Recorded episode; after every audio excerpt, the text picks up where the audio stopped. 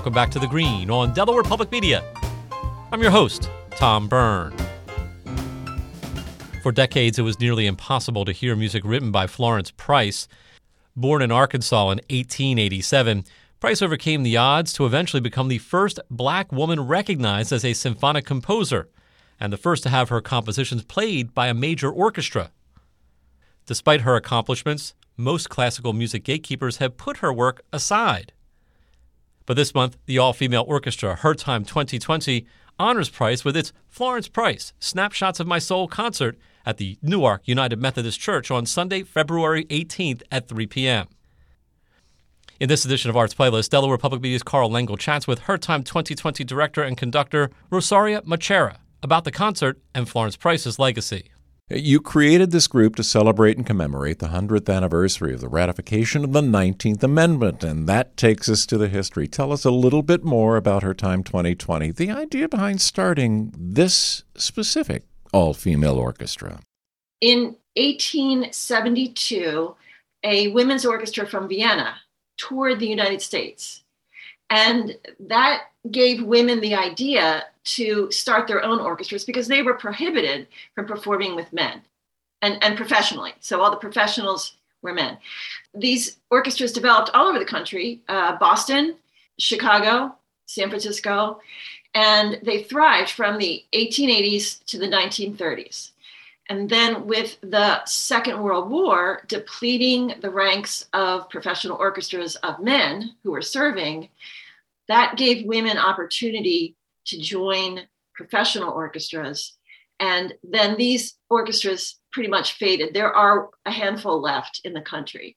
So, in a homage to this practice of years ago, I thought, would it be cool to start my own orchestra? Uh, and that's what, and I used the anniversary of the 19th Amendment as a launch pad.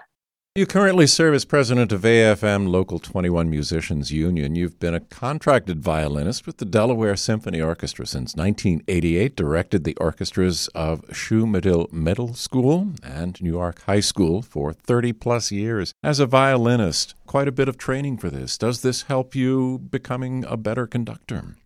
Well, that's a really good question. I think so.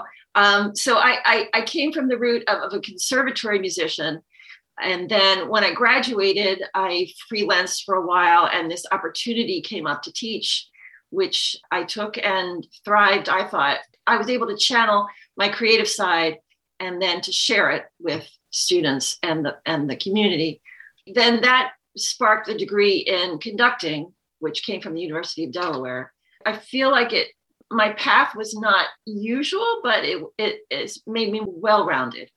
Let's talk a little bit about the parallel from conducting to educating. Tell us a little bit about your educational background and the experiences, some of those that you had that um, that kind of parallel all of this and make you the professional that you are. So when when you become an educator, I I think it's about sharing. So you have to have a love of something. Uh, fill in the blank, what what your passion is. But then it's about sharing, and there's pedagogical skills you learn about in the sharing part. And of course they they would need to be modified. There are certain things there's certain trajectories you would use for students that you might abbreviate using with adults and professionals. But but it is the same arc that i as a musician have to have the entire creation in my head finished and then i as a director have to communicate that vision to students, professionals in a way that's appropriate for the age group and the experience of that group. Do you come to the same sort of satisfaction in both educating and playing professionally? I, I think professionally, it really is about the moment and the performance it, it, immediately.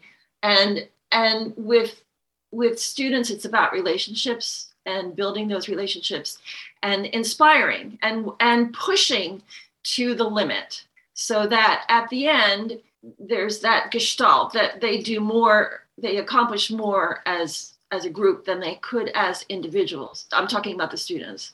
Well yeah i'm talking about the the orchestra too but it's it's it's more critical. There's more of a guiding process with the students And what's really wonderful is that when you take them higher than they thought they could achieve, that gives them that sense of accomplishment. And that builds a bond that lasts for years. You know, you keep in touch with students. You've had that opportunity to make a difference in their lives. Tell us a little bit about the concert. What do you think we might be in store for that day? Concerts that I've developed are not just concerts, they are educational events, and that speaks to my background as a teacher. So it, there will be selections that Florence Price composed for different uh, size groups. So we may have a small orchestra performing something. We will have a soloist, Makita Hampton, performing as soprano, and she will be performing with piano and also with the orchestra. We have a string quartet and a piano quintet performing. So there's this variety that we're trying to paint this picture of Florence Price over the trajectory of her life and her career. But in addition to that, I've written narration, which will follow the composer's life so that the audience, I want to go deeper than program notes. So the audience will hear the narrator talking about Florence Price's life and the narrator will, will be speaking in the first person. It will add that depth of understanding, hopefully, to the to the audience experience. And a little bit more about Florence Price and why we're honoring her during Black History Month.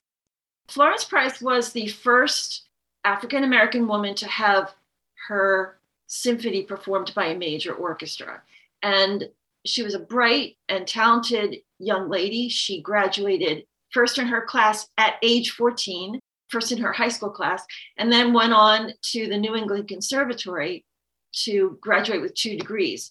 Now, she had to achieve her place in history, in the musical history of the musical canon.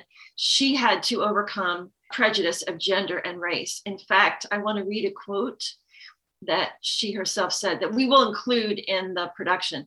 But she said, I have two handicaps. I am a woman and I have some Negro blood in my veins. So when she went on after she graduated and establishing her career as a teacher, she she was born and raised in uh, Little Rock, Arkansas, but there was a lot of racial unrest in 1927. So with her family, her husband and two children, they joined the Great Migration and went to Chicago. And there her career thrived. She joined what is now called the Chicago Renaissance. And uh, she was very active in the National Association of Negro Musicians. And uh, in fact, we will be featuring some settings of poetry that she composed the accompaniment for. Poets such as Langston Hughes were featured. Um, so it was a thriving Chicago community that she was composing for. But then after her death in 1953, she was born in 1887.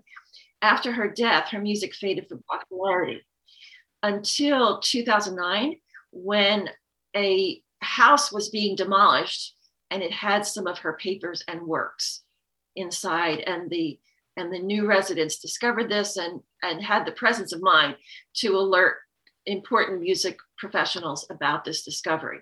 So that launched her into this current fame and being accepted as a great musical composer. Thanks to Her Time 2020 director and conductor Rosaria Macera and our Karl Lengel for joining us on Arts Playlist. To learn more about the Florence Price Snapshots of My Soul concert, visit the Greens page at delawarepublic.org. And we wrap up the Green next with Enlighten Me and a conversation about Super Bowl commercials, the millions they cost to run, and what to expect from this year's lineup. This is The Green on Delaware Public Media.